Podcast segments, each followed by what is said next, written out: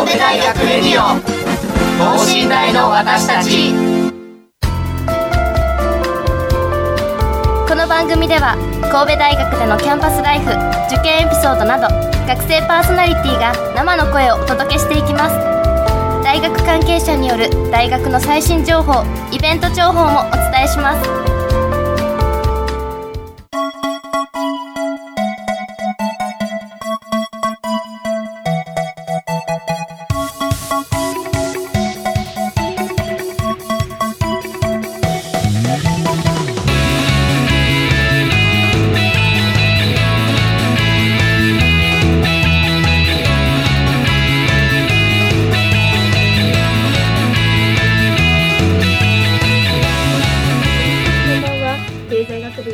の伊藤真理です。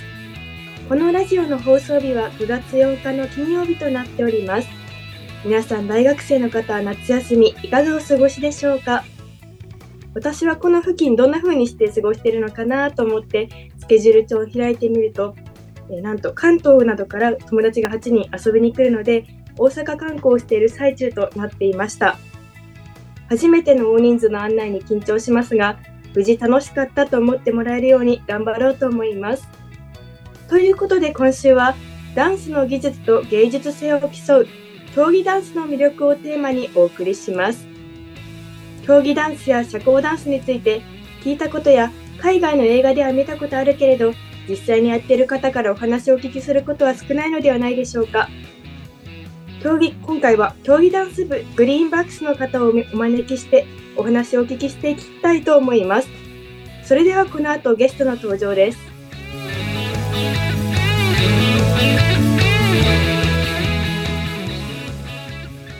神戸大学レディオ等身大の私たち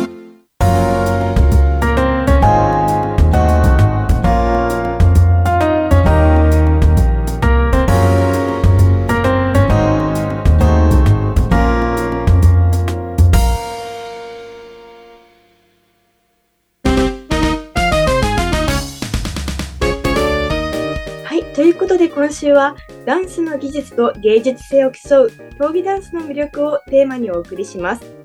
今回は神戸大学競技ダンス部グリーンバックスの方をゲストにお招きしております。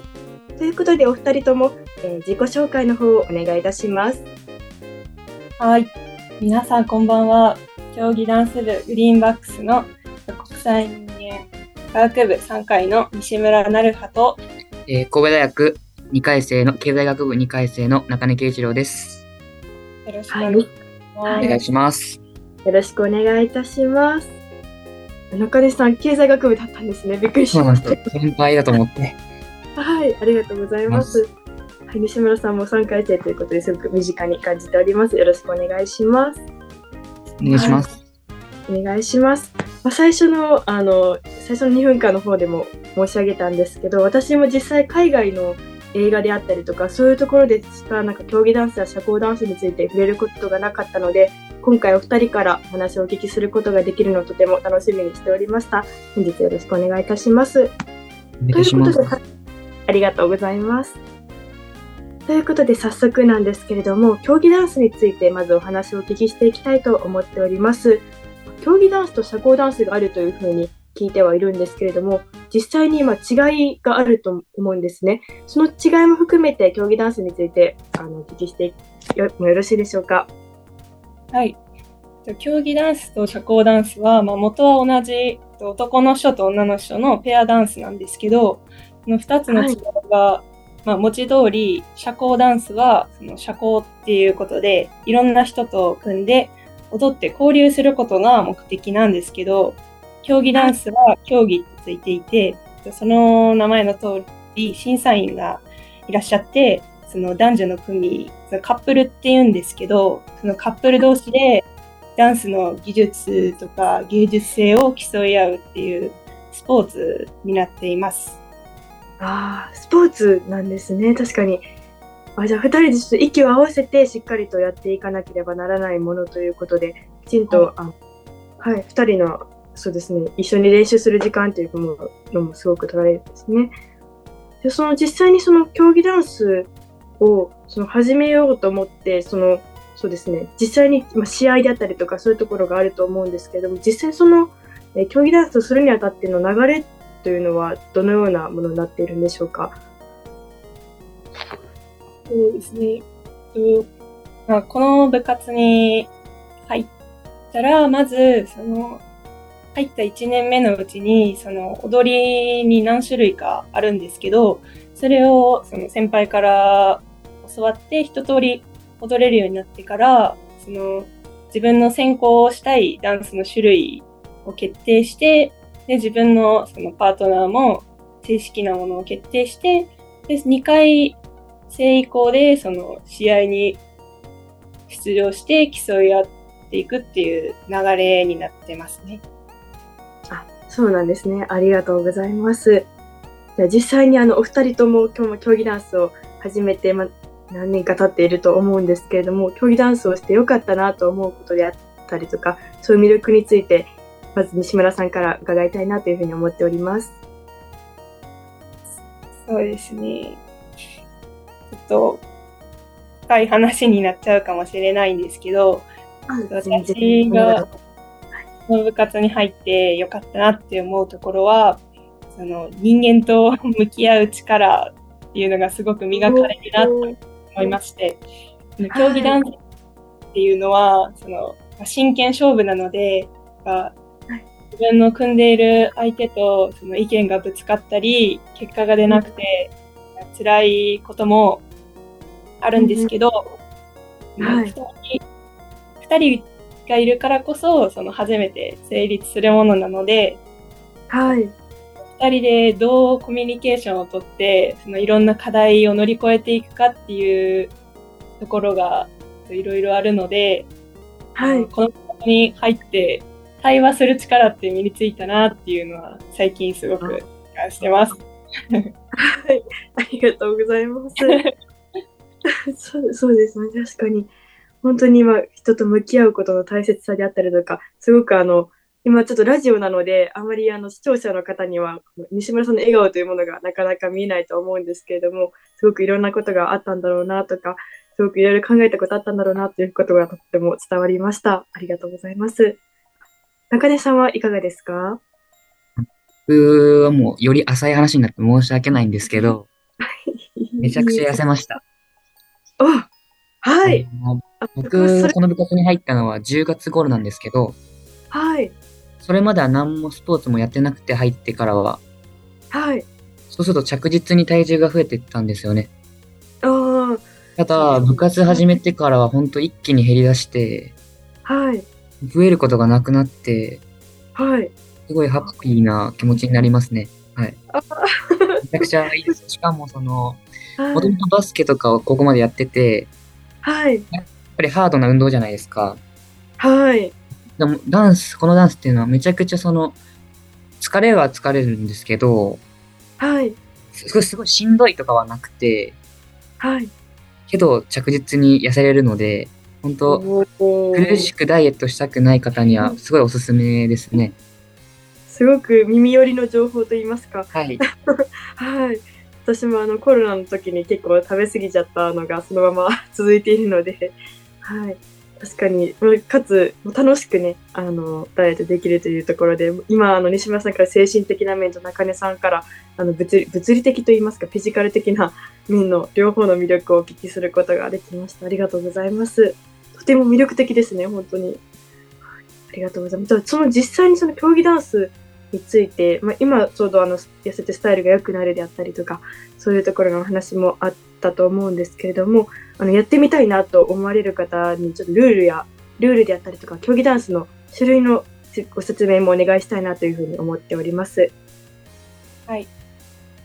えっ、と、競技ダンスはだいたい2つのモダンとラテンっていう2つのジャンルがあって、でそれぞれ音楽とか、その音楽のスピードとか曲調によって、そのそれぞれ4つの種類に分かれて、はい合わせて8種目のダンスをします。あ、8種目もあるんですね。はい。えー、え、全然知らなかったです。じゃあもし海外の映画で競技ダンスであったりとか、そういうダンス系をされているのがあったら、もう8分の1の確率でしか自分が思っているものが当たらないということなんですね。すごく勉強になりました。はい、ありがとうございます。ちなみにその8種目はどのようなものがあるんですか？とまずモダンから言いますと、まあ、まずモダンは、はい男女が踏んで踊る、まあ、その、お城で開かれる舞踏会みたいなイメージをしていただくといいんですけど、はい。そういうので、だいたいその、細かい音楽とかによって、ワルツ、タンゴ、スローフォックストロット、クイックステップという4つの種類があります。おー。ありがとうございます。すいません。あ、いえ少し固まってしまいました。ワルツとか、あの、タンゴは聞いたことはあったんですけど、スロー、何でしたっけ？スロフストロット。ー、あ、フストロット。難しい。難しいです。え、ちなみにそのススローフストロットとはどのようなダンスなんですか？ちょっと個人的な興味ではあるんですけど。えー、どういう感じリズムがはい。結構アップテンポというか、それぞれ結構そのうんモダンのダンスの、やっぱリズムが違うんですよね。はい。だからその3拍子で行くんですけど、それがまたなんかアップテンポに変わっていくので、そこがやっぱ違いじゃないかなって思いますね。ああ、そうなんですね。ちょっと私も後であの調べてみて、あこういう今の、はい、アップテンポのことちょっと感じていきます。ありがとうございます。すみません、話をぶった切ってしまって申し訳ないです。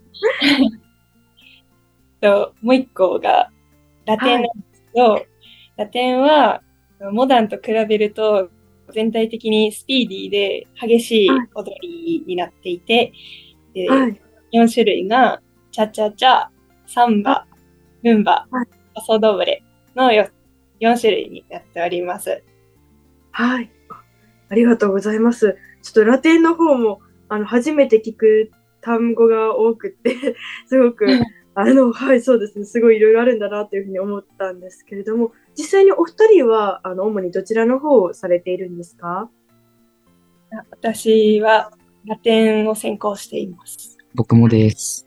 はい、ありがとうございます。ということで、ぜひとも今回ラテンについてどんどん深く、はい、お話をお聞きしていきたいなと思っているんですけれども、お二人はラテンの中でも先ほどおっしゃっていたチャチャチャであったりとか、サンバ、ルンバ、えーパソドブレでしたっけ？失礼します。はい。そちらの中では、あの、これについて、まあ、専攻といいますか、深くやっているであったりとか、ちょっといろいろまたがってやっているであったりとか、そういう形態についても伺っていきたいなと思います。はい。と基本的にそのラテンを専攻ってなりますと、その先ほど言った4種類をその試合で全て踊っていく感じになります。4種類を試合で全て踊るんですか？そうです。へえ、え、それはすごいです。結構な長い、そう無駄競技ダンス自体が、大体いつも何分ぐらい踊られるんですか？だいたい1種目で1回につき、まあは、1分10秒から30秒ぐらいなんですけど、それを4種、4種類踊ってっていうのを何回とかやることになると結構体力的にそうですよね。ええ すごいです。それは確かに痩せますね。かつ、あの、はい、あの、すごく、なんか精神的にも鍛えられるなと思いました。え実際にそのラテンをやってみようと思ったきっかけとかってあるんですか？まず西村さんお願いします。えーそうですね。まあ、私が、まあ、ラテンを目指そうと思ったきっかけが、その、はい。自分が1回生の時の新刊で、ラテンを踊っていた先輩方がすごくかっこよかったっていうのもあるんですけど、ああ、はい。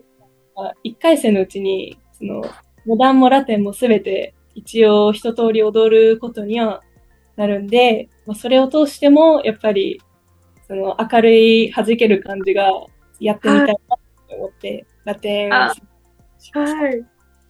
明るい弾ける感じが、いや、今のあの、笑顔も素敵だなと思いつつ、また競技ダンスされている時には、もうすごく素敵にパワフルに動かれてるんだなと思いました。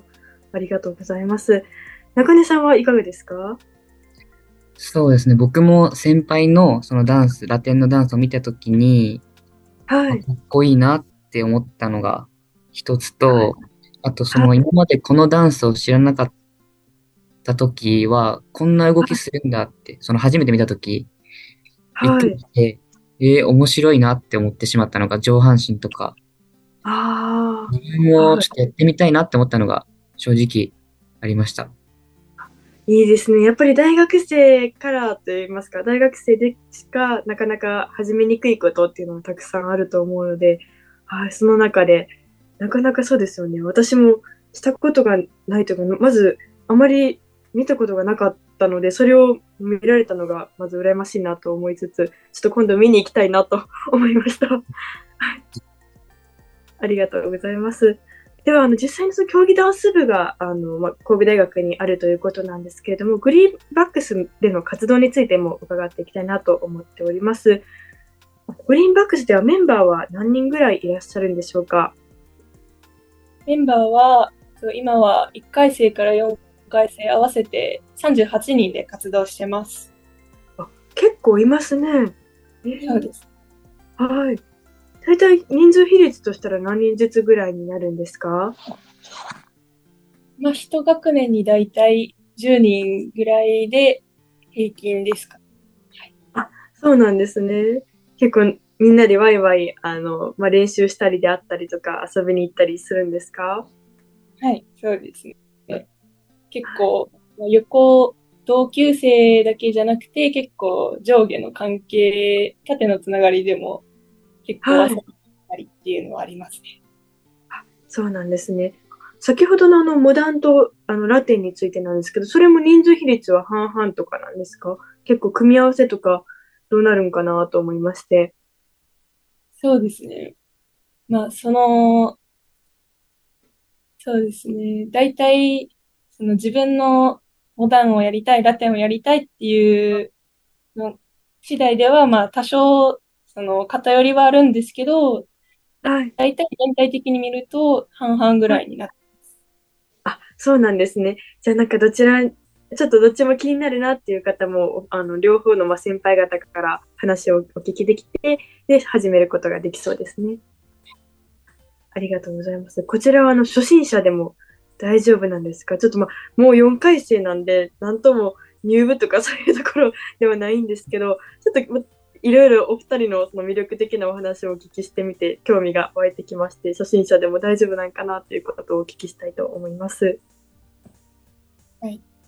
と、まあ、大体、競技ダンス、この部活に、あの、今イルストで、はい大学から初めて競技ダンスをしたっていう人が、ほとんど95%ぐらいが、もう初心者なんですよね。そうですね。え でも、そうですね。全然、全他の大学でも、その、まあ、比率は大体そういう感じなので、その初心者、はい全員その初心の時の気持ちを分かってますし、結構頑張り次第では本当に、あの、全国優勝とかもできるんですよ。はい。去年と一昨年は、その、夏の全国大会で、はい。神戸大学の選手が優勝してるんですけど、はい。そうです。去年の方たちも、もう、大学から始められてるっていう感じで、全然はい、初心者でも、あの、勝つ可能性があるっていうのはすごい夢がある感じですよね。本当ですね。初心者でも全国行け、あの、頑張って行ってみたいな練習をされているということで。はい。ありがとうございます。ちなみにその練習のメニューについて伺いたいんですけども、これちょっとおそらくお二方違うメニューをこなされていると思うので、ぜひとも、あ、どうなんですかね？一緒、一緒にされてるんですかね？どうなんでしょう？結構、そうですね。でも一応、私たちの部活では、その週2回定期で練習会をしてるんですけど、はい。練習会はほとんど1回生メインで、その、教えているっていう感じなんですね。そうなんですね。それで、モダンとラテンを、まあ、半分時間半分ぐらいずつで、まんべんなくやってて、はい。そうですね。あとは、その時間が余ったりとかしたら、その、自分の、その2回生以降は自分の専門のダンスを練習していくっていう感じです。そうなんですね。ありがとうございます。でえっ、と、まあ、専門のダンスを今練習されているということで、実際に、あの、そうですね。まあ、ちょっと言葉では言いにくいかもしれないんですけど、めどのようなメニューをこなされてるんですか？ちょっとままず西村さんからお願いしたいと思います。メニューっていうのは、その、自分の、はいあの専ラテン専攻の場合あのそうです、そうです、そうです。えー、そうですね。まあ、その、一人で、その、基本的な、その、基礎メニューみたいなのを自分でやって、で、はい。まあ、トレそういう準備段階が終わったら、その、自分のパートナーと一緒に、その、順番ずつ、その種目たくさんあるので、順番ずつはい練習、ひたすら練習していく感じですかね。そうなんですね。ありがとうございます。いやすごくあの自分も律してっていうようなメニューされてるんだなと思いました。はいありがとうございます。中根さんはいかがですか？僕も本当同じ感じなんですけど、はい。大体いつもその初歩的な体の動かし方とかをまあ鏡の目の前ではい。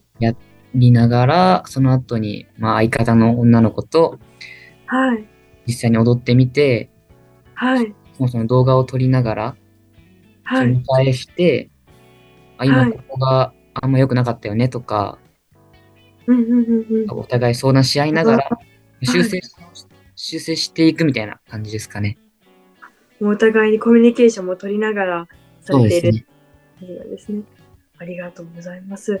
実際にその普段の練習っていうのはどこの場所でされてるんですか？先ほど週2回の活動があるというふうに伺ったんですけれども、どこでしてるのか全然ちょっと知らなくて。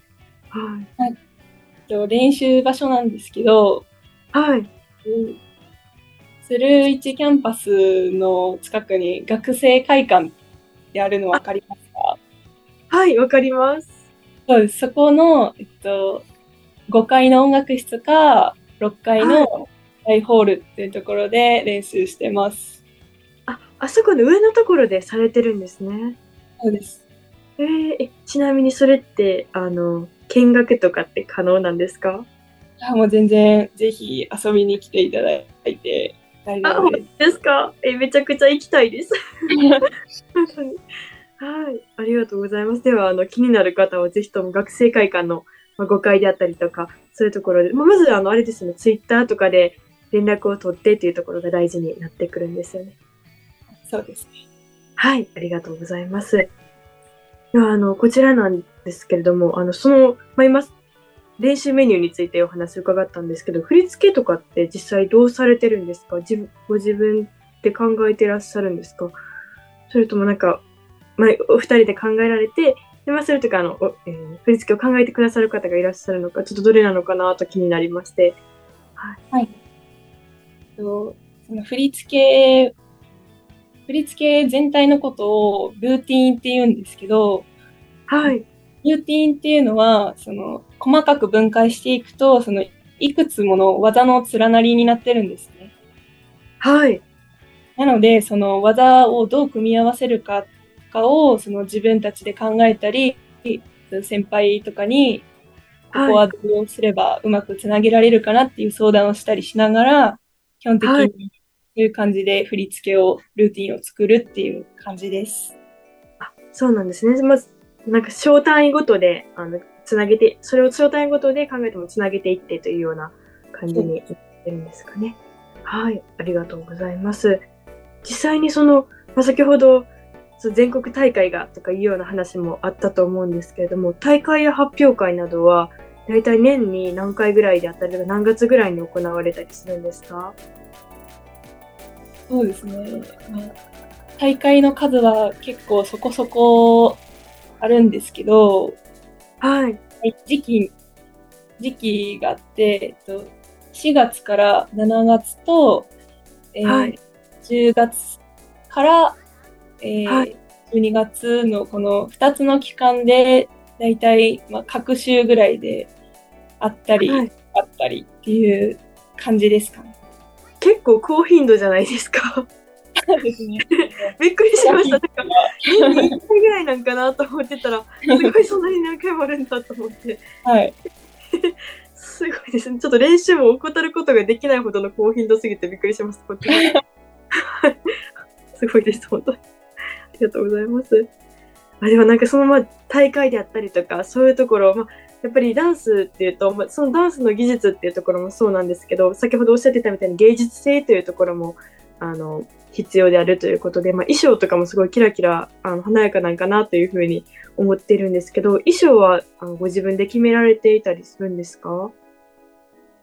そうですね。基本的に、まあ、モダンとラテンで、だいたい着る種類っていうのは決まってるんですけど、はい。もう、なんか、特定の、どういうドレスとか、どういう衣装を着たいっていうのは、あの、はい自分、結構自由に決めてもいい感じになってます。そうなんですね。ちなみに、あの、もし、その新入生とかがやってみたいっていう言うけど、ちょっと衣装の、まあ、なんか値段であったりとか、そういうところが気になるっていう方もいらっしゃるかもしれないんで、結構お金が、お金、金銭面であったりとか、そういうところについてお聞きしたいんですけれども、やっぱり結構かかったりしますか？ドレスは、一応、部活で、部として持っているドレスがあって、あ、それをそうなんですね。そうです。それで、それを借り、それはあの無料で、完全無料で着ることができて、あとは、あの自分で部活で持ってるドレス以外で着たいなっていうことがあれば、そのはい。他の大学の選手であったり、引退された選手からドレスをレンタルさせていただいたりっていうこともあって、で、はい。でもやっぱり自分のドレスが欲しいっていう思う方は思い切って買っちゃったりっていうこともあって、人それぞれな感じですかね。あじゃあ、人それぞれ楽しめるというような感じだったんですね。ありがとうございます。男性の中根さんの方も同じですか？そうですね。僕はもう基本的に先輩からもう譲り受けたりとか、借りたりとかが多いですね。そうなんですね。ありがとうございます。ではちょっとあの、思ってたよりも気軽にと言いますか、ちゃんと競技ダンスを楽しめるというような感じになってるんですね。ありがとうございます。で、あの、まあ、このラジオの放送日が9月の8日ということなんですけれども、まあ、そろそろ秋新刊であったりとか、そういうところにあの目が向けられる頃かなというふうに思っておりまして、もし秋新刊であったりとか、そういうことの告知があれば、ぜひともお願いしたいなというふうに思っております。そうですね。秋新刊、具体的に何をやるかっていうのは、まだこれから随時発表していこうかなっていう感じなんですけど、秋新刊をして、新入生、新入部員はまだまだ募集しているので、はい。そうですね。公式のツイッターとインスタグラムで情報をどんどんこれから流していこうかなっていう予定なので、気になる方はチェックしていただけると嬉しいです。はい、ありがとうございます。ということで、競技ダンスに興味がある方は、ぜひとも、まあ、ツイッターであったりとか、そういうところをチェックしていっていただけたらなというふうに思います。ありがとうございます。なかなかあの競技ダンスの方にお話をお聞きする機会がなかったので、あの今回お会いできて嬉しかったです。ありがとうございました。ということで今週はダンスの技術と芸術性を競う競技ダンスの魅力をテーマにお送りいたしました。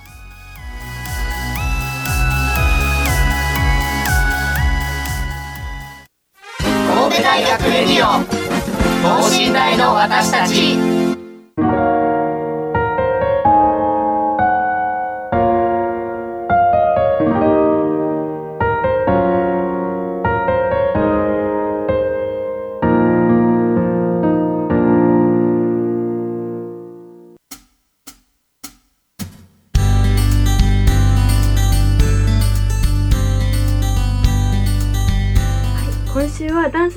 と芸術性を競う競技ダンスの魅力をテーマにお送りしました。今週は伊藤がお届けしました。それではまた次回、さようなら。